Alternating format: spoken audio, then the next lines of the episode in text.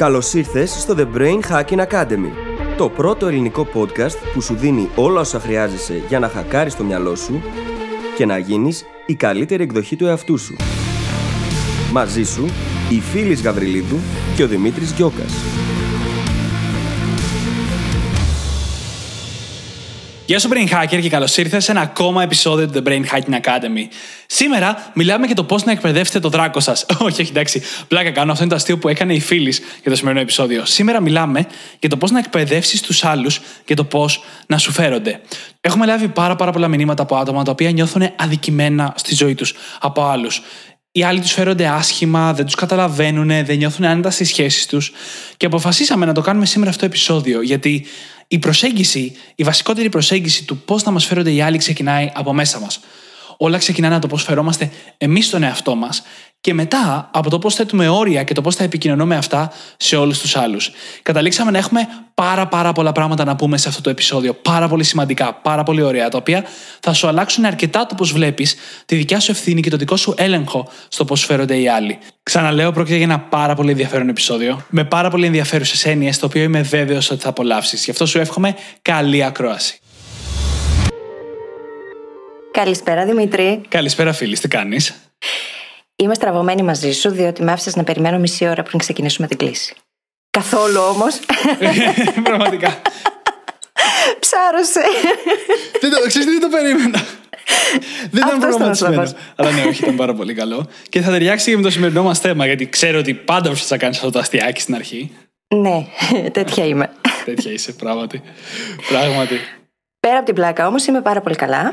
Ο στόχος ολοκληρώνεται αύριο. Είμαι πολύ χαρούμενη γι' αυτό. Αισθάνομαι έτσι ήδη την απελευθέρωση Nice. και τη χαρά της ολοκλήρωσης. Και αυτά. Εσύ πώς είσαι; Είμαι πάρα πολύ καλά. Όλα προχωράνε. Μου βγαίνει πάλι λίγο κούραση. Θυμάσαι το είχα πρόβλημα, μετά το ξεπέρασα, το ξανά έχω λίγο πρόβλημα. Μάλλον δεν ξεκουράστηκα αρκετά. Αλλά έχω αρχίσει τελευταία, κάνω λίγο έτσι πιο διασκεδαστικά πράγματα. Χαλαρώνω λίγο επίτηδες γιατί χρειάζομαι την ξεκούραση και ανυπομονώ να κάνω και λίγο διακοπές φέτος. Που δεν έχω κάνει εδώ Ναι, και πάρα κι πάρα, εγώ. πάρα πάρα πολύ καιρό κανονικά διακοπές. Κι εγώ το ίδιο. Και ταυτόχρονα η δουλειά πάει καλά. Όλα πάνε καλά. Και ανυπομονώ και το σημερινό μας επεισόδιο. Μμμ. Το οποίο τι θέμα έχει; Καταρχάς, αν αφήνετε τη φίλη να σας πει τι θέμα έχουμε σήμερα, θα σας έλεγε το θέμα μας είναι πώς να εκπαιδεύσετε το δράκο σας. Γιατί δεν είναι πολύ ωραίος τίτλος; Πρώτα απ' όλα είναι λίγο κλεμμένος, έχουμε μερικά copyright issues. Ναι, Λίγο. οκ. Ε, νο- να ξέρεις πως με τους τίτλους δεν υπάρχει αυτό το θέμα. Μάλιστα. Και δεύτερον, το πραγματικό μας θέμα είναι πώς να εκπαιδεύσετε τους άλλους για το πώς να σας φέρονται. Και καταλαβαίνω λίγο το αστείο με το πώς να εκπαιδεύσετε το δράκο σας της φίλης, αλλά δεν θα έδινε το νόημα, να ξέρεις. Ο δράκος είναι εσωτερικός και μετά γίνεται εξωτερικός. Αυτός είναι ο συνειρμός μου. Δεν έχεις άδικο. Το ξέρω. Ωρεξούλες έχεις σήμερα. Πάρα πολλές. Καλό αυτό. Wait for it. Ω, Μάλιστα. Μόνο εγώ τρομάζω. Εσείς, όχι, καθόλου. Καλά. Πάμε παρακάτω. δεν μπορούν να απαντήσουν έτσι κι αλλιώς. Μπορούν όμως το κεφάλι τους τώρα που τους κάνω την ερώτηση, εντάξει. Ο καθένας για τον εαυτό του. και ξέρω ότι αυτή τη στιγμή ανυπομονούν να ακούσουν τι έχουμε να πούμε. Λοιπόν. Δεν με βλέπουν έτσι. Λοιπόν, σοβαρά τώρα. το θέμα μας σήμερα είναι πώς να εκπαιδεύσεις τους άλλους για το πώς να σου φέρονται. Το οποίο είναι ένα μεγάλο θέμα. Και εμφανίζεται και το παίρνουμε και σε μηνύματα με πάρα πολλούς τρόπους. Δηλαδή, οι άλλοι δεν μου φέρονται καλά. Δεν μπορώ να επιβληθώ στη δουλειά μου. Μια ερώτηση που είχαμε απαντήσει παλιά, παλιά, παλιά. Δεν ε, ε, νιώθω ότι με σέβονται. Δεν νιώθω ότι με αγαπάνε. Πάρα πολλά συναισθήματα και προβλήματα που έχουμε από τους άλλους στη ζωή μας και βγαίνουν μπροστά. Ένα πολύ ισχυρό αίσθημα αδικίας. Ένα αίσθημα του ότι δεν με καταλαβαίνουν οι άλλοι. Μμμ. Το ότι δεν μπορώ να βάλω όρια, που είναι πολύ σημαντικό πράγμα στη ζωή. Και στην πραγματικότητα, όλα αυτά τα οποία αντιλαμβανόμαστε ως δυσλειτουργικά, είναι και ο τρόπος μέσα από τον οποίο μπορούμε να βρούμε λύσεις στο πρόβλημα, έτσι. Είναι. Εντάξει, θα, θα το συζητήσουμε αναλυτικά. Δεν θα απαντήσω αυτό που λες γιατί θα γίνει κατευθείαν περίπλοκο. Πάρα Ναι, πολύ ναι. νωρίς το επεισόδιο. Οπότε συ- Αφού το κάνω πάντα αυτό. ε, το κάνεις, το κάνεις και έτσι αγκυρώνεται κιόλας σε αυτό που έχουμε να πούμε στη συνέχεια του επεισοδίου. Αλλά ας ξεκινήσουμε λίγο να ορίσουμε λίγο καλύτερα το πρόβλημα. Μμμ. Τι είπαμε πώς το συζητάμε συχνά, τι μηνύματα παίρνουμε. Αυτό το αίσθημα αδικίας. Και εξ αρχής το πρόβλημα, το μεγάλο πρόβλημα, είναι ότι το βλέπουμε πάρα πολύ εξωστρεφώ. Δεν εννοώ τώρα με εξωστρέφεια όπως το θέμα της εξωστρέφειας, εννοώ λες και φταίνει οι άλλοι. Μμμ. Λες και ο λόγος που οι άλλοι δεν μας φέρονται καλά, ο λόγος που νιώθουμε αυτή την αδικία, ο λόγος που νιώθουμε δεν μας καταλαβαίνουν, πάντα φταίνε οι άλλοι. και σχεδόν ποτέ δεν αναλαμβάνουμε την ευθύνη για αυτή μας την πραγματικότητα. Την είπε σε όλους μας αυτή τη στιγμή, συλλογικά. Και στον εαυτό μου μαζί. Πάνω απ' όλα, εννοείται. Και στον εαυτό μου μαζί, γιατί εγώ και αν το έκανα αυτό στο παρελθόν. Με το να θεωρώ ότι φταίνε οι άλλοι για όλα. Έχουμε ξαναμιλήσει σε επεισόδιο για το να πάρει κανείς την απόλυτη ευθύνη για τα πράγματα που συμβαίνουν έτσι. Και δεν μιλάμε φυσικά ότι έχουμε την απόλυτη ευθύνη για το τι επιλέγουν οι άλλοι να κάνουν. Όμως σε κάθε αλληλεπίδραση υπάρχει ένα 50-50. Παίρνουμε την απόλυτη ευθύνη για το δικό μας 50%. Και από εκεί ξεκινούν όλα, έτσι. Μετά μπορεί να επηρεαστεί και το υπόλοιπο 50% των άλλων. Πρώτα όμως ξεκινάμε από εκεί. Αλλά δεν θα προχωρήσω. Ξανά. Συγγνώμη. δεν θα το ξανακάνω. Το πρόβλημα είναι ότι αυτός ο τρόπος που το κοιτάμε προς τα έξω και κατηγορούμε τους άλλους, μας κάνει και αντιδρούμε πάντα με έναν περίεργο τρόπο. Πρώτα απ' όλα, ακόμα και προς τους άλλους, μπορούμε να το κάνουμε πιο σωστά. Μπορούμε να θέσουμε τα όρια μας με έναν ωραίο τρόπο και θα αφιερώσουμε χρόνο σε αυτό στο επεισόδιο.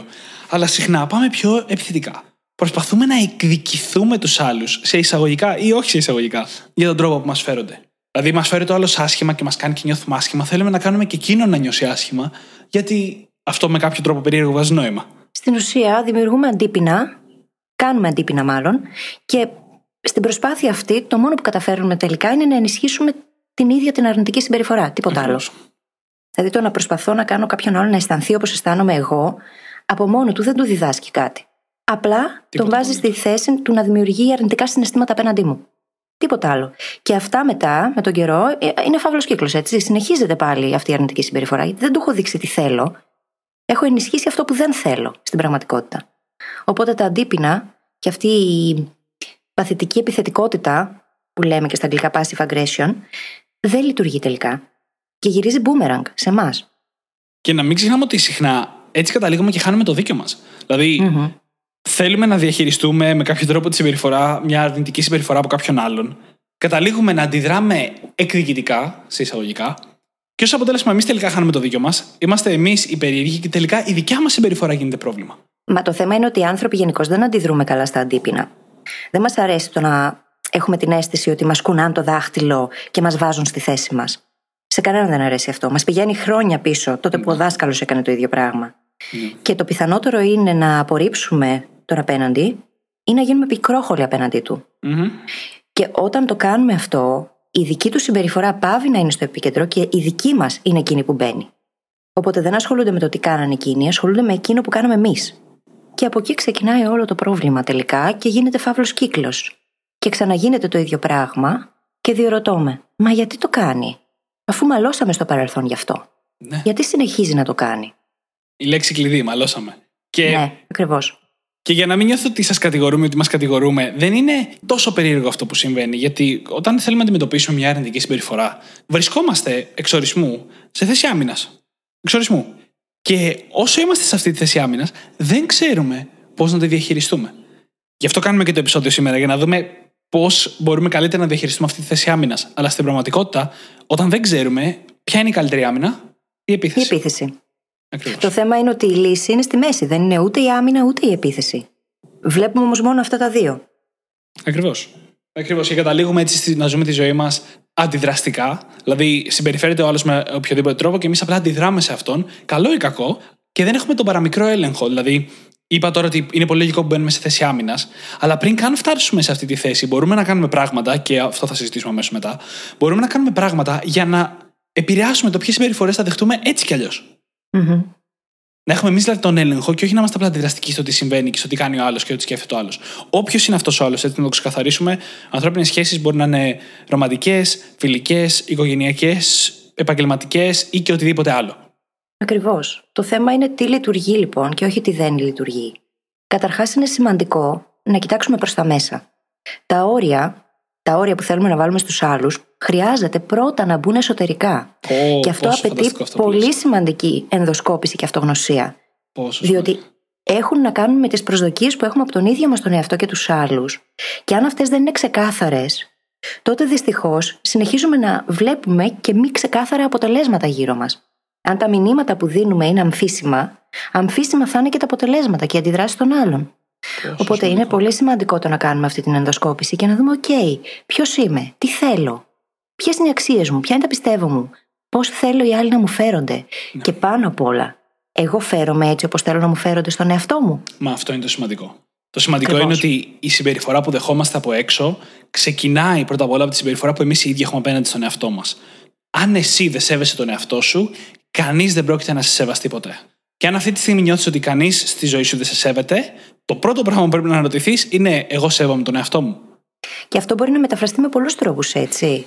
Αν, για παράδειγμα, με ενοχλεί πάρα πολύ το να με καλούν στο τηλέφωνο μετά τις 7 για επαγγελματικούς λόγους, το ανέχομαι όμως, αντί να κάνω κάτι γι' αυτό, διότι λέω και στον εαυτό μου το ψέμα ότι μα δεν γίνεται αλλιώς. Και πώς θα γίνει. Είναι οι πελάτες μου, είναι οι συνεργάτες μου. Αν λοιπόν δεν βάλω αυτό το όριο σε μένα, πώς θα το επικοινωνήσω έξω; Διότι η ανοχή έχει μεγάλη διαφορά από το να έχεις βάλει όρια. Καταρχάς, τα πράγματα μπορούν να αλλάξουν έτσι. Χρειάζεται να σταματήσουμε να λέμε στον εαυτό μας ότι οι άνθρωποι δεν αλλάζουν. Πω, πω, καλά. άστο. Είπες όμως κάτι πολύ σωστό και στην προκειμένη συζήτηση, επειδή μιλάμε για ότι μπορούμε να ελέγξουμε εμείς. Οι άνθρωποι οι άλλοι μπορούν να αλλάξουν, αλλά αυτό θα γίνει μόνο αν εκείνοι το θελήσουν. Ακριβώς. Οπότε είναι λάθος στην προκειμένη συζήτηση, στη συζήτηση του πώς θα εκπαιδεύσουμε τους άλλους, να προσπαθούμε να αλλάξουμε τους άλλους. Είναι το μεγαλύτερο λάθος. Το λέω κυρίως με στόχο τον ίδιο τον εαυτό. Ακριβώς. Διότι Στον αν ίδιο τον πιστεύουμε εαυτό ότι οι άνθρωποι εννοείται. δεν αλλάζουν, πιστεύουμε ότι εμείς δεν αλλάζουμε οι ίδιοι. Πολύ σωστό. Και αυτό είναι ντεφό. Είναι, είναι το, το ίδιο το πρόβλημα. Ναι, και έφερες ένα πολύ ωραίο παράδειγμα, ένα συγκεκριμένο παράδειγμα του τι σημαίνει να μη σέβεσαι τον εαυτό σου. Αλλά στην πραγματικότητα αυτό μπορεί να πάει πολύ πιο βαθιά από το πώς Βεβαίως. χειρίζεσαι το χρόνο σου ή έστω συγκεκριμένες συμπεριφορές. Το να σεβόμαστε τον εαυτό μας ξεκινάει πολύ πηγαία, πολύ από μέσα, από το να τον φροντίζουμε πρώτα απ' όλα. Το πρώτο βήμα για να σεβαστεί τον εαυτό σου είναι να τον φροντίζεις. Αν κάνεις χάλια ζωή, κοιμάσαι χάλια, τρως χάλια, ζεις χάλια, δεν φροντίζεις τους στόχους σου, δεν ασχολείσαι με τη σχέση σου και τα έχεις αφήσει όλα στη μοίρα τους, αυτό από μόνο του είναι ένδειξη έλλειψης αυτοσεβασμού. Πολύ πριν φτάσουμε στο πώς μιλάς στον εαυτό σου ή, ή στο, στη σκέψη σου κτλ. κτλ. Πρώτα πρέπει να ξεκινήσουμε από το αν συμπεριφέρεσαι καλά στον εαυτό σου. Αυτό είναι το πρώτο σημάδι σεβασμού. Και όταν αυτά αρχίζουμε όντως να τα λαμβάνουμε υπόψη και να τα φροντίζουμε, τότε αρχίζουν και οι άλλοι και το βλέπουν. Και ένα μοτίβο που θα δείτε αρκετά σε αυτό το επεισόδιο είναι ότι ό,τι κάνουμε εμείς στον εαυτό μας, οι άλλοι το βλέπουν. Και το παίρνουν σαν σημάδι για το πώς εκείνοι θα φερθούν σε εμάς. Δεν γίνεται αλλιώς. Οπότε ξεκινάμε με το πώς φερόμαστε στον εαυτό μας. Και η φίλη πολύ σωστά μίλησε για την αυτεπίγνωση, δηλαδή να απαντήσουμε κάποιες ερωτήσεις. Πώς φέρομαι στον εαυτό μου, Ποιες είναι οι αξίες μου, Τι θέλω από τη ζωή μου, Τι θέλω από τις σχέσεις μου; Και μια πάρα πολύ σημαντική ερώτηση. Τι πιστεύω ότι αξίζω; Και προσοχή εδώ, αστερίσκος και θαυμαστικό. Όχι τι δεν θέλω, τι θέλω. Μμμ. Τι θέλω, πώς θέλω να είναι τα πράγματα. Διότι με το να απαντάμε το τι δεν θέλω, αφενός, οκ, αυτό μπορεί να μας βοηθήσει να καταλήξουμε στο τι θέλουμε πραγματικά. Αν εστιάζουμε όμως σε αυτό, το μυαλό μου στο ίδιο έχει εστιάσει, έτσι. Και έχουμε μιλήσει για τα biases, για το πώς προγραμματίζεται το μυαλό από τις Ναι, ερωτήσεις ναι, που ναι. κάνουμε. Οπότε, τι θέλω, πώς θέλω να είναι τα πράγματα. Τότε μόνο θα πάρουμε τις κατάλληλες απαντήσεις για να δούμε και τα κατάλληλα αποτελέσματα. Ακριβώς. Ακριβώς. Και θέλω να μείνω λίγο στη τελευταία ερώτηση που είπαμε, το τι πιστεύω ότι αξίζω. Γιατί έχω δει και ακούσει από ανθρώπους όλο το φάσμα του τι αξίζω. Έχω δει ανθρώπους που πιστεύουν ότι αξίζουν τα πάντα χωρίς να δίνουν τίποτα. Έχω δει ανθρώπους που πιστεύουν ότι δεν αξίζουν τίποτα χωρίς κανένα λόγο, χωρίς καμία εξήγηση. Είτε προσπαθούν, είτε προσπαθούν να πιστεύουν ότι δεν αξίζουν τίποτα. Και έχω δει και οτιδήποτε ενδιάμεσο. Οπότε είναι πάρα πολύ σημαντικό πρώτα απ' όλα να αναρωτηθούμε τι πιστεύουμε εμείς οι ίδιοι ότι αξίζουμε και μετά να θυμόμαστε ότι δεν χρειάζεται να είμαστε κάποια ειδική περίπτωση για να αξίζουμε πράγματα στη ζωή μας. Αξίζουμε τόσο όσο όλοι οι υπόλοιποι και απλά εμείς ορίζουμε τι είναι αυτό που θέλουμε. Πόσο ωραίο είναι αυτό που είπες. Χωρίς φυσικά, thank you, χωρίς φυσικά να σημαίνει ότι πρέπει να γινόμαστε entitled. Δηλαδή, Αυτό είναι το άλλο κομμάτι. Ναι, που είναι το άλλο. συνδέεται με την αλαζονία, έτσι. Ακριβώς. Το να, το να νιώθουμε ότι αξίζουμε πράγματα που δεν δίνονται απλόχερα σε όλους, απλά και μόνο γιατί είμαστε οτιδήποτε. Μμμ. Πράγματα για τα οποία κανονικά πρέπει να προσπαθήσεις. Κάθε πράγμα, ακόμα και η αγάπη, απαιτεί κάποια προσπάθεια και από εμάς. Αξίζουμε την αγάπη. Δεν χρειάζεται να είμαστε κάποια ειδική περίπτωση για να την αξίζουμε, αλλά δεν σημαίνει ότι μπορούμε να καθόμαστε, να μην κουνάμε το μικρό μας δαχτυλάκι και ξαφνικά η αγάπη θα ρέει προς τα εμάς. Και όπου αγάπη, βάλτε οτιδήποτε. Χρήματα, επιτυχία, σχέσεις, φίλους, αγάπη, ό,τι θέλετε. Μμμ. Τα περισσότερα πράγματα, αν όχι όλα, είναι συνειδητές επιλογές, ακόμα και η αγάπη. Και ξεκινούν από το πώς εμείς οι ίδιοι φερόμαστε στον ίδιο μας τον εαυτό. Εάν συνειδητά έχω αποφασίσει ότι θα φέρομαι στον εαυτό μου με αγάπη, θα τον φροντίζω, θα τον σέβομαι, το πιθανότερο είναι πως αυτά τα όρια έχουν μπει μέσα μου. Έχω αποφασίσει μέσα μου πρώτα απ' όλα ποιες συμπεριφορές θέλω να βλέπω από τον ίδιο τον εαυτό μου προς τον εαυτό μου και έπειτα από τους άλλους προς εμένα. Και αυτό είναι πάρα πολύ σημαντικό. Είναι όμως συνειδητή επιλογή. Και όπως είπες, όλοι αξίζουμε το ίδιο. Και επίσης δεν στερούμε απολύτως τίποτα από κανέναν άλλον, αν αποφασίσουμε ότι αξίζουμε. Διότι πολλοί άνθρωποι έχουν και αυτό το σκάλωμα, ότι αν εγώ δικαιούμαι αυτό, τότε ο άλλος δεν θα το έχει. Δεν πάει έτσι ακριβώς. Ναι. Θεωρώ ότι είναι αρκετά προφανές να το υποστηρίξουμε αυτό σε πράγματα όπως η αγάπη, αλλά ακόμα και σε πιο υλικά πράγματα. Δηλαδή και σε χρήματα. Δεν είναι ότι αν εμείς αποκτήσουμε χρήματα, τα στερούμε από άλλους και γινόμαστε κακοί άνθρωποι κτλ. Αντίθετα, αν έχουμε τέτοιες ανησυχίες, τα χρήματα και η επιτυχία μας δίνουν τη δυνατότητα να ενισχύσουμε περισσότερο ανθρώπους που τα έχουν ανάγκη. Ακριβώς. Δεν θα τη συνεχίσω αυτή τη συζήτηση γιατί αλλάζει λίγο το θέμα. Αλλά θέλω να προσθέσω και σε όλα αυτά που είπες, το να φροντίζουμε, να αγαπάμε, να σεβόμαστε τον εαυτό μας και το self-compassion. Mm-hmm. Το να μπορούμε να μιλήσουμε στον εαυτό μας με συμπόνια. Γιατί αν εμείς κυκλοφορούμε και βαράμε τον εαυτό μας με το παραμικρό λάθος, με την παραμικρή ας πούμε αποτυχία, τότε τι σημαίνει δίνουμε πάλι στους άλλους για το πώς θα φέρονται σε εμάς; Θα μας φέρονται όλοι σκληρά, θα έχουν παράλογες απαιτήσεις, άλλο υψηλές απαιτήσεις, άλλο παράλογες απαιτήσεις. Γιατί αυτές έχουμε εμείς από τον εαυτό μας. Και το θέμα είναι ότι αν εμείς οι ίδιοι συμπεριφερόμαστε στον εαυτό μας με τέτοιους τρόπους, το πιθανότερο είναι ότι πιστεύουμε πως μας αξίζει κιόλας.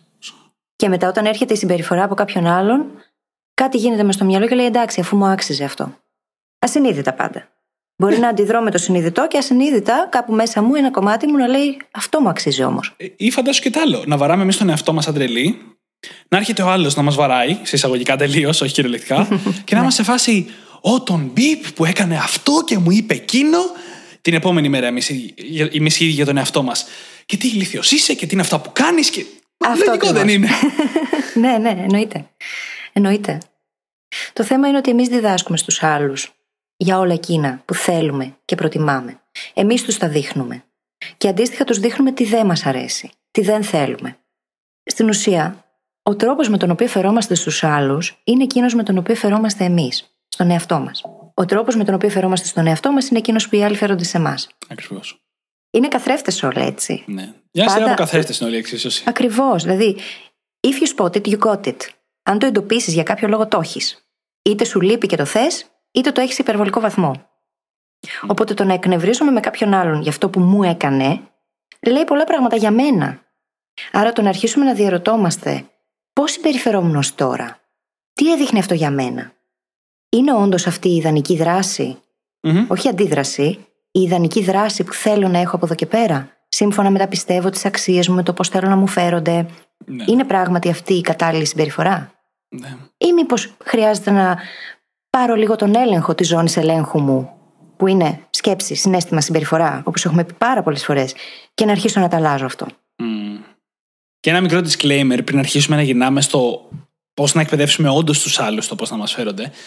Υπάρχουν κάποιες περιπτώσεις, κάποιες πιο ακραίες περιπτώσεις, που η συμπεριφορά των άλλων δεν έχει να κάνει με τη δικιά μας συμπεριφορά. Βεβαίως. Οτιδήποτε ακραίο, όταν λέω εγώ τη λέξη ακραίο, ό,τι σας έρχεται στο μυαλό, αυτό συνήθως δεν υπάγεται σε αυτή την κατηγορία που εμείς επηρεάζουμε τη συμπεριφορά των άλλων. Αλλά στη συντριπτική πλειοψηφία της ζωής μας, στη συντριπτική πλειοψηφία των σχέσεών μας, στη συντριπτική πλειοψηφία των στιγμών, όλα αυτά σχετίζονται. Κάποιες φορές ο σύντροφός μας, ο φίλος μας μπορεί να περνάει κάτι πάρα πολύ δύσκολο και να αφαιρθεί με έναν τρόπο που δεν έχει να κάνει με εμάς και είναι δικός του τρόπος από τα δικά του συναισθήματα. Κάποιες άλλες φορές κάποιοι άνθρωποι έχουν ακραίες συμπεριφορές, μπορεί να γίνονται VA, δεν φταίμε εμείς γι' αυτό. Mm-hmm. Αλλά ξαναλέω, στην καθημερινότητα, στη συντηρητική πλειοψηφία, ισχύει αυτό που συζητάμε. Εμείς ορίζουμε το πώς μας φέρονται οι άλλοι.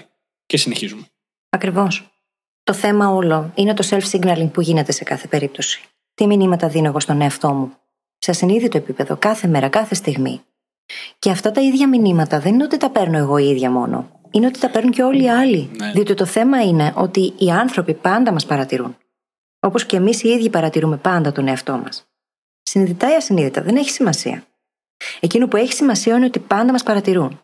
Και όπως είπε ένας πολύ γνωστός γιατρός και φιλόσοφος, ο Άλμπερτ Σβάιτσερ, το παράδειγμα δεν είναι το μόνο πράγμα που επηρεάζει τους άλλους. Είναι το μόνο πράγμα που τους επηρεάζει. Και αυτή είναι πολύ μεγάλη κουβέντα. Δεν διδάσκουμε μέσα από τα λόγια μας, ποτέ. Όπως και ο δάσκαλος στο σχολείο δεν διδάσκει μέσα από τα λόγια του ποτέ. Το ίδιο το παράδειγμα είναι εκείνο που κάνει τη διαφορά. Και μια μικρή διευκρίνιση. Τα μαθηματικά διδάσκονται με τα λόγια.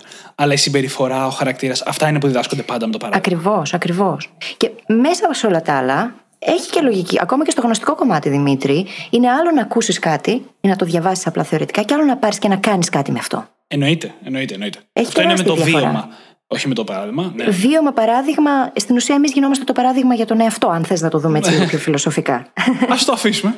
Μ' άρεσε αυτό που είπες, αλλά ας μην το πάμε προς τα εκεί. Εντάξει. Ε, όχι όμως, αυτό που έλεγες είναι πάρα πολύ σημαντικό και δεν μπορείς να φανταστείς πόσες συζητήσεις έχω κάνει με γονείς οι οποίοι κατά τη διάρκεια της καραντίνας, του lockdown, σε όλο τον κόσμο, όχι μόνο Έλληνες, συνειδητοποίησαν το πόσο απίστευτα πολύ τα παιδιά τους παίρνουν παράδειγμα από τη δικιά τους συμπεριφορά. Mm-hmm. Γονείς που πήραν κιλά στην καραντίνα και δεν έλεγχαν καθόλου τη διατροφή τους, τα παιδιά τους παχύνανε. Γονείς που άρχισαν να γυμνάζονται στην καραντίνα, τα παιδιά άρχισαν να γυμνάζονται. Γονείς που αφήνανε το σπίτι για να πάνε βόλτα έξω στη φύση, τα παιδιά ξαφνικά αγαπήσαν τη φύση.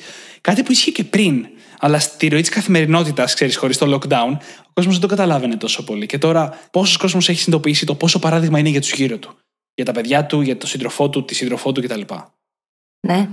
Και το θέμα είναι ότι ακριβώς επειδή και εμείς και οι άλλοι είναι πάντα το παράδειγμα, το να πάρουμε εκείνες τις συμπεριφορές που μας αρέσουν και θέλουμε και να τις κάνουμε modeling, να γίνουμε το παράδειγμα δηλαδή μέσα από αυτές, είναι και εκείνο που τελικά θα οδηγήσει στο να βλέπουμε και τα αποτελέσματα που θέλουμε από τους άλλους. Και πάνω απ' όλα από τον ίδιο μας τον εαυτό, έτσι. Ναι, ναι. Δηλαδή, δεν έχει επιτυχία το να συνεχίζω τον αρνητικό φαύλο κύκλο που υπήρχε μέχρι τώρα. Αυτό είναι ο ορισμός της παράνοιας. Το να κάνω το ίδιο πράγμα ξανά και ξανά, περιμένοντας διαφορετικά αποτελέσματα. Δεν θα γίνει ποτέ αυτό.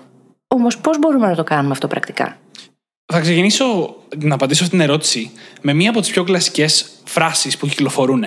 Η οποία λέει ότι ποτέ μην κάνεις αυτό που δεν θέλεις να σου κάνουν. Η οποία φράση κάπου πάντα μου χόλαινε εμένα. Δεν είναι mm. λάθος, αλλά δεν μου αρκούσε.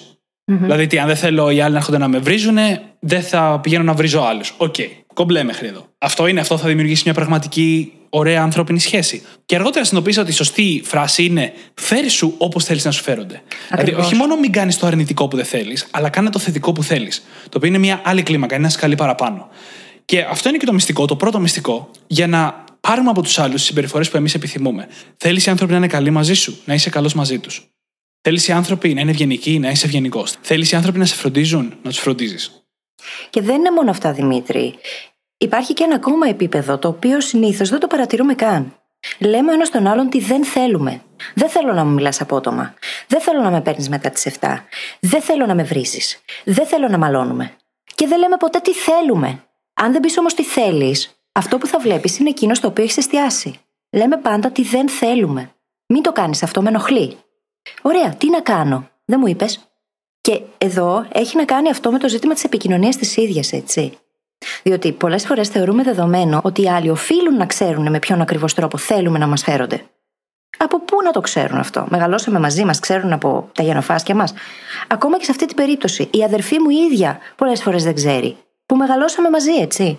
Αν δεν της το πω και είναι δική μου ευθύνη να της το επικοινωνήσω, αλλά με τον θετικό στροφό τρόπο. Τι θέλω, όχι τι δεν θέλω. Αν δεν το πω εγώ, είναι δική μου ευθύνη. Το ότι δεν μπόρεσε τελικά να κάνει αυτό που θέλω. Έχεις αγγίξει τρία θέματα σε δύο προτάσεις. να ξέρεις. Είναι ταλέντο αυτό, να ξέρεις. Μεγάλο. Μεγάλο. Αλλά στο πιάσουμε λίγο ένα-ένα αυτό που είπες. Για να βγάζει και λίγο περισσότερο νόημα, ξέρεις. Και για όλους τους υπόλοιπους δεν το έχουμε στο κεφάλι τους όπως το έχουμε εμείς. Βέβαια. Το πρώτο σημαντικό που είπες είναι το τι θέλουμε εναντίον του τι δεν θέλουμε. Υπάρχει μια ολόκληρη σχολή. Όταν λέω σχολή, θα καταλάβετε τι εννοώ. Που μιλάει, επιστήμη, έρευνες, τα πάντα όλα, που μιλάνε για το πώς η θετική επιβράβευση είναι ασύγκριτα καλύτερη από την τιμωρία συσσαγωγικά στο αρνητικό. Και αυτό μπορούμε να το πιάσουμε οποιαδήποτε σημείο της εξίσωσης. Όταν επικοινωνούμε, είναι πολύ σημαντικό να εστιάζουμε στο τι θέλουμε και όχι στο τι δεν θέλουμε. Στο μυαλό μας μέσα είναι σημαντικό να εστιάζουμε στο τι θέλουμε και όχι στο τι δεν θέλουμε. Και γενικά, όταν μιλάμε για τις συμπεριφορές των άλλων και θέλουμε να τις επηρεάσουμε, αυτό που πρέπει να κάνουμε είναι να ενισχύουμε τις θετικές συμπεριφορές. Και όχι να τιμωρούμε τις αρνητικές. Δηλαδή, έρχεται ο άλλος και δεν μας φέρεται καλά μια φορά. Θα γίνει μια κουβεντούλα του στυλ: Δεν μου άρεσε αυτή η συμπεριφορά, θα σε παρακαλούσα να μην την ξανακάνεις. Τελεία. Όταν έρθει ο άλλος όμω και φερθεί σωστά, οφείλουμε να επιβραβεύσουμε πολλαπλές φορές το σε ευχαριστώ που ήρθες έτσι. Το εκτίμησα πάρα πολύ που μου μίλησες. Ωραία. Το εκτίμησα πάρα πολύ που άκουσα αυτό που συζήτησαμε την άλλη φορά και δεν ήρθες με άσχημο τρόπο. Επιβραβεύουμε τη θετική κίνηση. Συνεχώς. Και δεν είναι μόνο αυτό, διότι σταμάτησες στο αρνητικό κομμάτι στο σημείο που χρειαζόταν κάτι ακόμα. Δεν μου άρεσε αυτή η συμπεριφορά. Θα το εκτιμούσα πολύ την επόμενη φορά να τελίτσες τελίτσες. Ναι. Και εκεί δηλώνεις τι, θέλεις. Τι θέλεις, Έτσι. Και επίσης εστιάζουμε στην ίδια τη συμπεριφορά, όχι στην προσωπικότητα του ανθρώπου. Είναι άλλο το άτομο, άλλο η συμπεριφορά του. Όταν σου λέω είσαι ασυνεπής και αυτό μου σπάει τα νεύρα, ξαφνικά σε έχω ταμπελιάσει. Πρώτα απ' όλα, ναι. έχω καρφώσει μια ωραία ταμπέλα στο μέτωπό σου ή στο έκανα τατουάζ. Ακριβώς. και ε, σε έχω στην ουσία στιγματίσει με αυτό. Και στο δικό σου μυαλό και στο δικό μου. Ακριβώς. Και έχω δημιουργήσει και ένα σωρό αρνητικά συναισθήματα μεταξύ μας. Αν σου πω όμως ότι, κοίταξε να δεις, το γεγονός ότι άργησες ε, δεν μου άρεσε πάρα πολύ. Θα το εκτιμούσα πάρα πολύ την επόμενη φορά να φροντίσεις να είσαι συνεπής. Είναι άλλο το άτομο, άλλο η συμπεριφορά του. Δεν είσαι ασυνεπής επειδή άργησες μια φορά. Όπω ναι. Η συμπεριφορά σου ήταν ασυνεπής. Έχει μεγάλη διαφορά και είναι σημαντικό διότι μας βάζει όταν εστιάζουμε στη συμπεριφορά, είμαστε και οι δύο από την ίδια πλευρά του τραπεζιού. Και η συμπεριφορά είναι απέναντι, το πρόβλημα είναι απέναντι. Ναι, Ενώ ναι, ναι, ναι. όταν χρησιμοποιούμε τέτοιους χαρακτηρισμούς, είσαι ασυνεπή, είμαστε ο ένας απέναντι από τον άλλον. Και υπάρχει άμυνα ή επίθεση μεταξύ μας. Οπότε δεν υπάρχει επικοινωνία. Τι φανταστικό αυτό που λες, γιατί η διαφορά μεταξύ προσωπικότητας και συμπεριφοράς είναι συγκλονιστική και είναι ένα μοτίβο που εμφανίζεται συνέχεια. Δεν είμαι αποτυχία, απέτυχα μία φορά. Στα συναισθήματα, τι λέμε, δίνουμε όνομα στο συνέστημα και ξαφνικά το συνέστημα διαχωρίζεται από εμάς. Δεν είμαι ο θυμός, είμαι ο Δημήτρης και νιώθω θυμό. Ακριβώς. Είναι αυτοί οι διαχωρισμοί της προσωπικότητας, της ταυτότητας, της ταμπέλας από τη συμπεριφορά και το συνέστημα κάνουν τεράστια διαφορά και στο να διαχειριστούμε όλα αυτά τα πράγματα, αλλά και στην επικοινωνία. Και έχουμε κάνει και ολόκληρο επεισόδιο για τις ταμπέλες επίσης, για όποιον θέλει να μάθει περισσότερα. Είναι πάρα πολύ σημαντικό λοιπόν να μην κολλάμε ταμπέλες. Πρώτα απ' όλα γιατί είναι το πιο αρνητικό στροφό πράγμα που γίνεται και μόλις λέμε ότι πρέπει να ασχολούμαστε με τα θετικά, αλλά γιατί δημιουργούν όλα αυτά τα προβλήματα που μόλις συζητήσαμε. Και γυρνώντας και λίγο πίσω στην θετική επιβράβευση, πρέπει να μιλήσω λίγο και για την εκπαίδευση σκύλων ή και των παπαγάλων επίσης, όπου οι εκπαιδευτές και όλη η διαδικασία της εκπαίδευσης δεν ασχολείται καθόλου με την αρνητική συμπεριφορά του κατοικιδίου. Την αγνοούν παντελώς. Παντελώς. όμως. Δηλαδή, έχεις ένα σκύλο και κάνει κάτι κακό, δεν ασχολείσαι μαζί του. Δεν του λες μπράβο, δεν τον ευχαριστείς, δεν τον μαλώνεις, δεν του δίνεις προσοχή, δεν κάνεις τίποτα. Και αυτό διότι το ζώο, όπως και ο άνθρωπος το κάνει αυτό, οποιαδήποτε ενέργεια από τη δική σου την πλευρά την εκλαμβάνει ως προσοχή. Την προσοχή σου ήθελε να, τρα- να τραβήξει εξ αρχής όμως. Άρα λοιπόν, αν εγώ πάω και μαλώσω το σκύλο μου επειδή μου έφαγε το παπούτσι, στην ουσία έχω ενισχύσει την αρνητική συμπεριφορά γιατί το πρόσεξα. Του δώσα προσοχή. Ήμουν εκεί. Μπορεί να τα κούμπησα, μπορεί να το μάλωσα, μπορεί να του φώναξα, αλλά ήμουν εκεί. Ακριβώς. Αν λοιπόν συνεχίσω να το ενισχύω αυτό με αυτόν τον αρνητικό τρόπο, δεν θα μάθει ποτέ ότι αυτό δεν είναι καλό και ότι δεν θα κερδίσει απολύτως τίποτα από αυτό. Διότι κερδίζει την προσοχή μου, έτσι. Και με την ίδια λογική μπορεί να το κάνουμε αυτό και στα ίδια τα παιδιά. Αν ένα παιδί, ας πούμε, είμαστε στο σούπερ μάρκετ και είναι εκνευρισμένο γιατί θέλει να φάει τη σοκολάτα, και εμείς του λέμε: Οκ, αν σταματήσεις, θα σου την πάρω. Μόλις έχουμε ενισχύσει μια πολύ αρνητική συμπεριφορά και του μάθαμε ότι αν κάνεις αυτό το πράγμα, το να εκνευρίζεσαι και να φωνάζεις στον κόσμο, εγώ θα σε επιβραβεύω. Και αυτό μετά το κουβαλάμε και μαζί μας, έτσι, όταν έχει συμβεί σε νεαρή ηλικία. Και για όσους ακούνε αυτό που είπαμε τώρα και λένε Μα εμείς δεν είμαστε ζώα, εμείς δεν είμαστε σκυλιά, δεν είμαστε παπαγάλοι, θα φέρω ένα παράδειγμα, μια αναλογία μάλλον που όλοι την ξέρουμε. Τα παιδιά που κάνουν φασαρία, καλή ώρα, για να τραβήξουν την προσοχή. Πόσες φορές το έχουμε δει αυτό το μοτίβο, ένα παιδί που κάνει σκανταλιές, σημειές σε διάφορες κλίμακες, αυτό, προκειμένου απλά κάποιον να δώσει προσοχή γιατί αλλιώς δεν του δίνουν. Αυτό τι συμβαίνει. Πρώτα απ' όλα, κάνει κάτι αρνητικό, το μαλώνουν, του δίνουν προσοχή, το παιδί λαμβάνει αυτή την ενέργεια ως ενδιαφέρον, ως προσοχή. Και ο λόγος που το κάνουμε με αυτόν τον τρόπο είναι γιατί, σαν κοινωνία, έχουμε μάθει να είμαστε πάρα πολύ αρνητικόστροφοι. Αν επιβραβευόντουσαν οι θετικές τους συμπεριφορές το ίδιο έντονα με τις αρνητικές, κανένα παιδί δεν θα πήγαινε και να κάνεις σκανταλιές και ζημιές για να του δώσουν προσοχή. Αλλά έχουμε π- ξαναπεί το παράδειγμα που έρχεται το παιδί με τους καλούς βαθμούς και του λέμε ένα μπράβο. Έρχεται το παιδί με τον κακό βαθμό και του κατεβάζουμε μία ώρα κήρυγμα για το ότι πρέπει να προσπαθεί περισσότερο, γιατί, γιατί δεν θα τα καταφέρει ποτέ στη ζωή του αν συνεχίσει έτσι κτλ. Και, και, και κάπου πάμε στα παιδάκια στην Αφρική που πεινάνε και ένας έως ξέρει τι άλλο του λέμε, ας πούμε. Ακριβώς. Και το θέμα είναι ότι και ως ενήλικες φερόμαστε με τον ίδιο τρόπο, έτσι. Καλλιεργούμε και αναπτύσσουμε πολλές αρνητικές συμπεριφορές επειδή θέλουμε κατά βάθος να τραβήξουμε την προσοχή. Πόσοι καυγάδες έχουν γίνει για αυτό το σκοπό; Πόσες φορές έχουμε στείλει ένα αρνητικό μήνυμα σε κάποιον ακριβώς επειδή θέλαμε να τον πικάρουμε για να μας δώσει προσοχή; Δεν είναι ότι το κάνουν τα παιδιά μόνο, το κάνουμε και εμείς οι ενήλικες και χρειάζεται να το παραδεχτούμε. Ε, ναι. Και δεν είναι μερικές φορές, ειδικά όσο μεγαλώνουμε, δεν είναι τόσο ξεκάθαρο και είναι εύκολο να κρυφτούμε πίσω από το δάχτυλό μας. Σταματάει να είναι ένα ενοχλημένο μήνυμα που στέλναμε σαν έφηβοι ή μια απευθείας ατάκα που θα πούμε στον άλλον, αλλά είναι ένα, την ώρα που είμαστε στο ίδιο δωμάτιο, ένα πικρόχολο σχόλιο. Το να αγνοήσουμε τον άλλον κάποια στιγμή που κανονικά θα τον αγνοούσαμε. Είναι κάτι τέτοια μικρά που είναι ακριβώς αυτό το πράγμα. Ακριβώς. Και θέλω να γυρίσει άλλος και να μας πει τι έχεις. Με γράφεις τώρα τελευταία. Και τα λοιπά και τα λοιπά και τα λοιπά. Πόσο σοφά ακούγεσαι, κύριε Δημήτρη. Γιώκα; Ε, Σιγά μου, ρε. Τι ακούω. Επειδή είπα, πολύ με γράφεις τώρα τελευταία. ναι. Ευχαριστώ. Τι έχουμε πει για τα Νομίζω κουμπί, πως ο κάθε ένας Ευχαριστώ. από εμάς που ακούει αυτή τη στιγμή κάνει διάφορους συνειρμούς μες στο κεφάλι του και κουμπώνουν αυτά που λέμε με πράγματα που έχει βιώσει. Οπότε Σίγουρα πράγματα. Από εκεί προκύπτει η σοφία. Σίγουρα πράγματα. Το θέμα είναι όμως, μέσα σε όλα τα άλλα, μέσα στα biases και τις προσδοκίες που έχουμε για τους άλλους, υπάρχουν και οι ερμηνείες που δίνουμε στα πράγματα.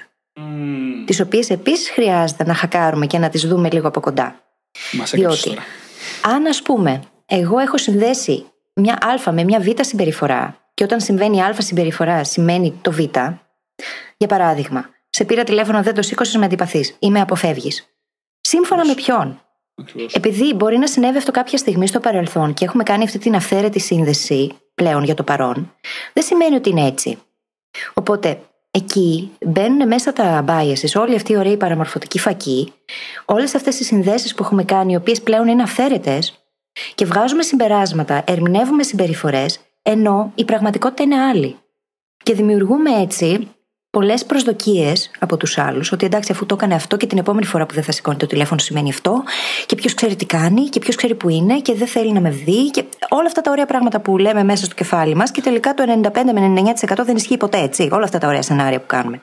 Αντί να μπούμε στη διαδικασία να επικοινωνήσουμε πραγματικά, να πούμε τι θέλουμε, πώς πραγματικά νιώθουμε, έτσι ώστε να δώσουμε στους άλλους τις οδηγίες χρήσεως. Γιατί οι άνθρωποι δεν είναι υποχρεωμένοι να γνωρίζουν πώς να μας συμπεριφέρονται. Αν όμως δεν το επικοινωνούμε εμείς, ποιος έχει την ευθύνη; Περίμενε, περί- πριν πας εκεί, λίγο πίσω στην ερμηνεία.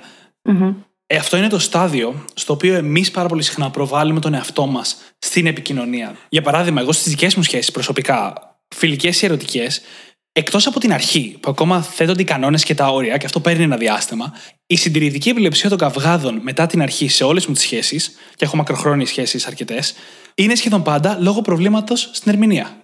Δηλαδή, κάτι λέω και ο άλλος το ακούει διαφορετικά από ό,τι το είπα, ή κάτι λέει ο άλλος και εγώ το ακούω διαφορετικά από ό,τι το είπε. Γιατί Μα περνάει είναι μέσα στα δικά μου λογικό. φίλτρα. Είναι λογικό, δεν έχουμε όλοι οι άνθρωποι τις ίδιες ερμηνείες για τα πράγματα. Άλλο σημαίνει για μένα ελευθερία, άλλο για σένα. Άλλο σημαίνει για μένα αγάπη, άλλο σημαίνει για σένα. Άλλο πράγμα σημαίνει για μένα η συνεργασία και άλλο για σένα. Εάν αυτά τα πράγματα όμως δεν μπούμε να τα συζητήσουμε συνειδητά τη στιγμή που προκύπτουν, διότι δεν μπορείς να τα γνωρίζεις εκ των προτέρων, που μπορεί να υπάρχει αυτή η, Ακριβώς. Η ασυμβατότητα. Αν δεν μπούμε να τα συζητήσουμε απευθείας όμως, πώς θα ξέρει ο άλλος πώς το βλέπουμε εμείς και εμείς αντίστοιχα το πώς το βλέπει ο άλλος. Για να μπορούμε τελικά να επικοινωνήσουμε και να συνεπάρξουμε αρμονικά. Λέξεις όπως ελευθερία, εκτίμηση, σεβασμός μπορεί να σημαίνουν τόσο διαφορετικά πράγματα. Δηλαδή, όχι και τόσο διαφορετικά, αλλά αρκετά διαφορετικά για να δημιουργούν σοβαρά προβλήματα στην επικοινωνία. Και αυτά πρέπει να οριστούν. Μάλιστα, έτσι κι αλλιώς οι περισσότεροι όταν συνάπτουν μια καινούργια σχέση, τέτοια πράγματα πέφτουν στο τραπέζι. Ορίζουμε λίγο τους κανόνες τη σχέσης μας, αλλά το κάνουμε σε ένα πολύ πρώιμο στάδιο, αν δεν το κάνουμε συνειδητά. Και πολύ συχνά λέμε ότι δεν θέλουμε, Δημήτρη. Ναι, ναι, ναι, εννοείται αυτό. Δεν είπα ότι γίνεται σωστά. Απλά είπα ότι ψιλογίνεται. Δηλαδή, θα πούμε λίγο τι σημαίνει για μας. Ξέρεις, αγάπη, ε, μέσα θα πούμε τι θέλουμε από τη ζωή μας. Ο ένας μπορεί να θέλει να έχει την ελευθερία να κάνει ταξίδια, ο άλλος μπορεί να μην τον νοιάζει κτλ. κτλ. Υπόνονται κάποια πράγματα, αλλά όχι αρκετά και όχι με τον σωστό τρόπο. Και στην πραγματικότητα, το να θέσουμε όρια είναι όλο αυτό που συζητάμε αυτή τη στιγμή. Δεν είναι το να πιάσουμε τον άλλο και να του πούμε: Μπορείς να κάνεις ΑΒΓ, δεν μπορείς να κάνεις ΔΕΖ. Δεν πάει έτσι. Θέτουμε όρια, ορίζοντας τι περιμένουμε, τι μας νοιάζει εμάς, τι σημαίνουν κάποιες βασικές έννοιες για μας. Ακούμε και τον άλλον. Και μετά βρίσκουμε την αλήθεια μας κάπου στη μέση. Καταρχάς, κάτι πάρα πολύ σημαντικό. Δεν γίνεται σε μια σχέση να μπαίνουμε μέσα και να λέμε: Εγώ θέλω αυτά τα 10 πράγματα και θέλω να γίνουν και τα 10.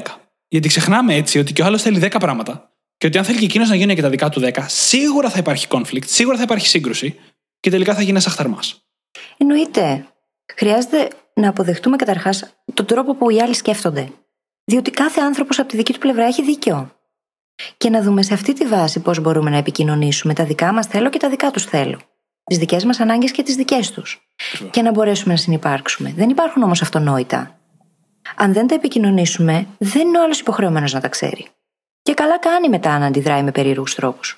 Εμείς οι ίδιοι το έχουμε επιβάλει αυτό στον εαυτό μας, διότι δεν μπήκαν τα όρια εσωτερικά. Για μας. Σίγουρα για τον καθένα μας υπάρχουν πράγματα τα οποία είναι αδιαπραγμάτευτα, έτσι. Πολλά άλλα όμως δεν είναι.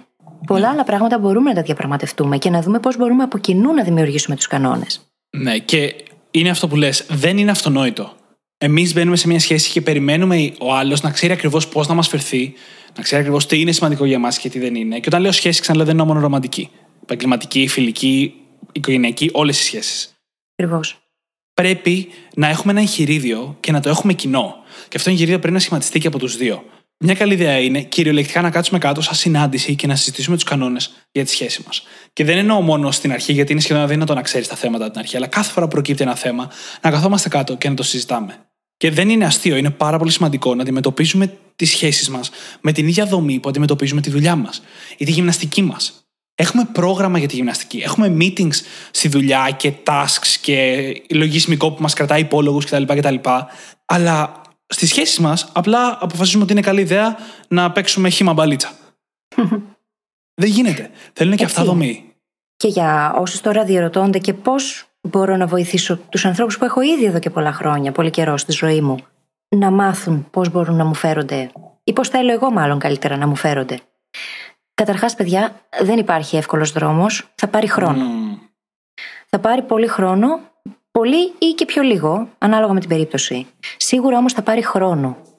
Και γι' αυτό το λόγο απαιτείται να είμαστε εμείς πολύ συνειδητοί, να ξέρουμε εμείς τι θέλουμε καταρχάς, να έχουμε κάνει αυτή την ωραία ενδοσκόπηση που λέγαμε πριν, με πολύ συμπόνια προς τον εαυτό μας και κατανόηση. Και μετά να είμαστε συνεπείς, να ενισχύουμε αυτή τη συμπεριφορά που θέλουμε, να της δίνουμε την ενέργεια που της αξίζει. Διότι αν κάποιος κάνει εκείνο που θέλω και δεν του πω ευχαριστώ, δεν την έχω ενισχύσει. Όμως, αν ε, με έχει συνηθίσει στο να είσαι συνεπής σε κάτι και τη στιγμή που θα γίνει συνεπής, εγώ σου πω εσύ, σε ευχαριστώ πάρα πολύ. Χάρηκα τόσο πολύ που ήσουν στην ώρα σου, στο ραντεβού μας, ας πούμε, ή οπουδήποτε. Έχω ενισχύσει τη θετική συμπεριφορά και έχω δημιουργήσει πολύ όμορφα συναισθήματα ανάμεσά μας. Και αυτό από μόνο του είναι κάτι που και εγώ και ο άλλος θέλει να το κάνει περισσότερο μετά. Mm-hmm. Μίλησε για τις προσδοκίες και το τι περιμένουμε από τους άλλους και αν περιμένουμε να γίνει γρήγορα ή αργά. Και θυμάμαι χρόνια πριν, πριν πέντε χρόνια πριν, είχα κάνει ένα online course στο Coursera Mm-hmm. Το οποίο σε έβαζε να κάνεις μια συζήτηση με κάθε ένα σημαντικό πρόσωπο στη ζωή σου, κάθε ένα αγαπημένο σου πρόσωπο ή με κάθε ένα σημαντικό πρόσωπο στην επαγγελματική σου καριέρα και να κάνετε μια συζήτηση για τις προσδοκίες που έχει το ένας από τον άλλον. Τι θέλει ο ένας από τον άλλον, τι περιμένει, τι είναι σημαντικό, τι δεν είναι σημαντικό. Αυτές ήταν οι ερωτήσεις, αν τις θυμάμαι καλά. Και θυμάμαι ότι με άλλου ήταν πανεύκολο να κάνω αυτή τη συζήτηση, με άλλου ήταν πάρα πολύ δύσκολο. Άλλοι κυριολεκτικά αρνήθηκαν να κάνουν τη συζήτηση και χρειάστηκε να την κάνω, ξέρεις, από την απέξω απ' έξω. Mm-hmm πρώτα απ' όλα εκεί κατάλαβα πόσο διαφορετικό είναι το να θες να επικοινωνήσεις με διαφορετικούς ανθρώπους από τους άλλους. Και δεύτερον, ήταν μια πάρα, πάρα πολύ σημαντική άσκηση, η οποία για χρόνια, έχουν περάσει πολλά χρόνια, οπότε ξέρεις, έχουν χαθεί αυτά που υπόθηκαν τότε λίγο, mm-hmm. όπως εξελισσόμαστε οι άνθρωποι, αλλά για πολύ καιρό μου όριζε τις σχέσεις προς το καλύτερο.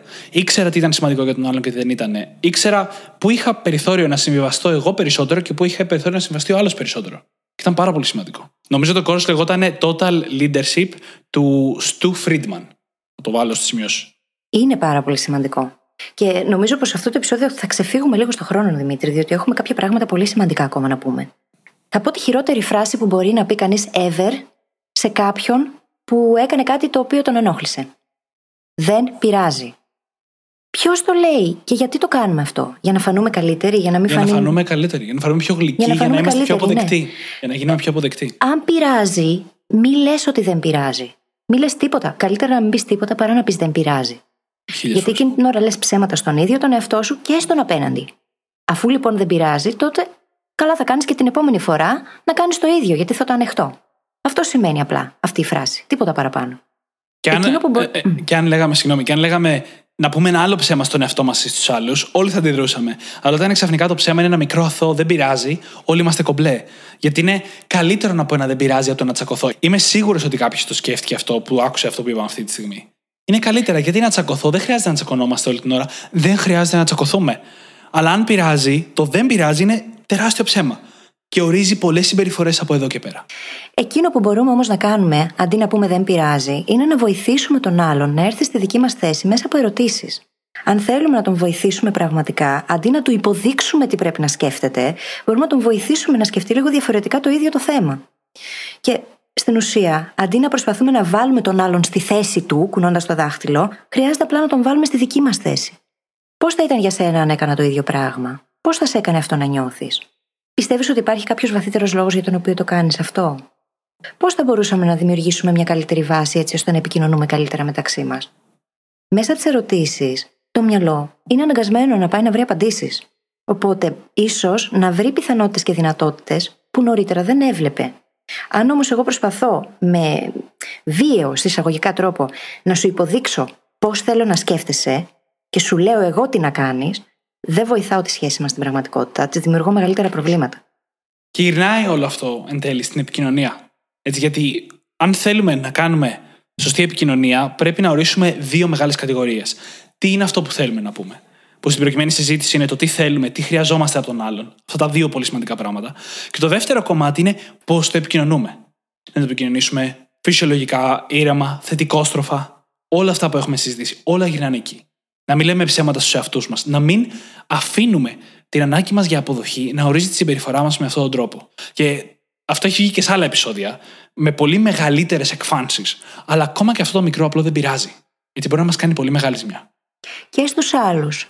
Διότι τους δίνει λάθος μηνύματα. Και τους κάνει το εξής κακό. Τους βάζει στη θέση να συνεχίσουν να μας φέρονται με τρόπο αρνητικό προς εμάς, χωρίς να αντιλαμβάνονται ότι κάνουν κάτι κακό. Ναι. Δηλαδή, τη στιγμή εκείνη δεν σκάβουμε απλά το δικό μας λάκκο, σκάβουμε και το αλλού. Εννοείται. Και αυτό δεν έχει ούτε συμπόνια προς τον εαυτό και απέναντι στους άλλους, ούτε ενσυναίσθηση, ούτε τίποτα. Εν τέλει, κιόλας κάνουμε το λάκκο της σχέσης, έτσι. Ακριβώς. Αλλά και των ατόμων. Γιατί κάθε μία σχέση που δεν πάει καλά, κάθε μία φορά που δημιουργούνται προβλήματα, το signaling και προς τις δύο πλευρές είναι αρκετά επώδυνο. Και θα μπορούσε να αποφευχθεί αν φροντίζαμε τους εαυτούς μας περισσότερο. Και μιας και γύρισα πίσω στον εαυτό, θέλω να πω κάτι πάρα πολύ σημαντικό, το οποίο το ξεχνάμε πολύ συχνά όταν μιλάμε για τα όρια, γιατί δεν ακούγεται ωραίο. Όταν θέτουμε όρια, πρέπει να τα εννοούμε. Γιατί μερικές φορές κάποιοι άλλοι άνθρωποι θα προσπεράσουν αυτά τα όρια ακόμα και αφού τα θέσουμε. Ακριβώς. Αν για μας λοιπόν το να μας φωνάζει ο άλλος και να μας βρίζει και να γίνεται επιθετικός, δεν λέω βίαιος, ας μην πάμε εκεί. Θέλουμε να το θέσουμε σαν όριο ότι δεν επιτρέπεται. Ότι δεν είναι κάτι που δεχόμαστε. Και το, με, το επικοινωνούμε αυτό, έστω σωστά. Όταν ο άλλος το κάνει, αν συνεχίζει και το κάνει, εμείς πρέπει να είμαστε διατεθειμένοι να σηκωθούμε να φύγουμε. Ακριβώς. Από τη σχέση, από τη σκηνή, ανάλογα την κατάσταση, είναι πιο περίπλοκο στις λεπτομέρειες. Πρέπει να είμαστε έτοιμοι να σηκωθούμε να φύγουμε. Αν θέτουμε ένα όριο, πρέπει να το εννοούμε. Αν δεν το εννοούμε, τότε δεν έχουμε επικοινωνήσει αρκετά καλά μέσα μας και δεν ξέρουμε ποια είναι πραγματικά τα όρια μας και τι πραγματικά μπορούμε να ανεχτούμε. Και δεν σεβόμαστε τον ίδιο τον εαυτό μας. Και αυτό. Μερικές φορές όμως δεν είναι αυτό το πρόβλημα. Μερικές φορές μπορεί να έχουμε θέσει ένα όριο που δεν φτάνει στα επίπεδα του σεβασμού. Mm-hmm. Απλά μερικές φορές θέτουμε όρια γιατί έτσι θα έπρεπε. Αυτό είναι κοινωνικά δεκτό. Mm-hmm. Κατάλαβες. Αλλά εν τέλει δεν, δεν είναι κάτι που μα μας καίει τόσο πολύ για να το έχουμε σαν όριο. Και όταν ο άλλος το κάνει, απλά το καταπίνουμε, γιατί εν τέλει δεν μας ενοχλεί τόσο πολύ, αλλά νιώθουμε άσχημα γιατί το έχουμε θέσει σαν όριο και γιατί σημαίνει αυτό. Και τελικά βασανιζόμαστε μόνοι μας. Δεν είναι πάντα mm. όντως θέμα σεβασμού. Mm. Μερικές φορές είναι και θέμα ότι δεν έχουμε επικοινωνήσει πραγματικά μέσα μας να πούμε ότι ξέρεις τι, αυτό τελικά δεν είναι τόσο σημαντικό για εμένα. Ανεξαρτήτω ότι λένε οι φίλοι μου, η οικογένειά μου ή οποιοδήποτε άλλος. Έχεις δίκιο. Το ωραίο λοιπόν σε όλα αυτά είναι ότι μέσα από αυτόν τον έμεσο και απαλό τρόπο πραγματικά επικοινωνούμε το τι θέλουμε στους άλλους. Δίχως καυγάδες, δίχως φωνές, δίχως τιμωρίες, δίχως αντίπεινα. Και στην πραγματικότητα οι άνθρωποι αλλάζουν όταν το θέλουν οι ίδιοι. Αν λοιπόν όμως αυτή τη θετική αλλαγή δεν μπορούν να τη δούνε με κάποιον τρόπο, διότι το ίδιο το παράδειγμα που εμείς δίνουμε δεν τους την επικοινωνεί, τότε είναι και το 50% δική μας ευθύνη. Δεν θα πω το 100%. Το 50% όμως είναι η απόλυτη δική μας ευθύνη χρειάζεται να κάνουμε ένα τσεκ με τον ίδιο μας τον εαυτό και να πούμε ωραία, εγώ τι παράδειγμα δίνω. Αφού ο πιο εύκολος τρόπος για να παρατηρήσουμε τι συμβαίνει μέσα μας είναι να κοιτάξουμε γύρω μας. Εγώ τι παράδειγμα δίνω. Που σημαίνει εγώ τι πιστεύω για μένα. Τι πιστεύω ότι αξίζω. Τι θέλω. Όλα αυτά τα πράγματα ξεκινούν από μέσα πρώτα. Όλα αυτά τα πράγματα είναι όρια που χρειάζεται να μπουν εσωτερικά πριν γίνουν εξωτερικά. Ακριβώς. Και νομίζω ότι με αυτό μπορούμε να κλείσουμε το επεισόδιο, γιατί αυτό ήταν όλο το ζουμί βασικά. Ακριβώς. Όπως πάντα, μπορείτε να βρείτε τις σημειώσεις του επεισοδίου μας στο site μας, στο brainhackingacademy.gr. Και φυσικά θα σας ζητήσουμε να πάτε στην εφαρμογή podcast που έχετε επιλέξει για να μας ακούτε, να κάνετε και subscribe ή follow, γιατί έτσι βοηθάτε την εκπομπή να ανέβει, να μας γράψετε ένα φανταστικό πεντάστερο review. Και εμείς θα φροντίσουμε να το διαβάσουμε στον αέρα για να το ακούσουν και όλοι σας οι φίλοι και να ζηλέψουν. Και φυσικά μας κάνετε πολύ χαρούμενους, έτσι. Δεν χρειάζεται να τα λέμε συνέχεια αυτά, ε, αλλά έτσι είναι. Εννοείται, εννοείται. Και σας ευχαριστούμε πάρα πολύ που ήσασταν μαζί μας και σήμερα και σας ευχόμαστε καλή συνέχεια. Καλή συνέχεια.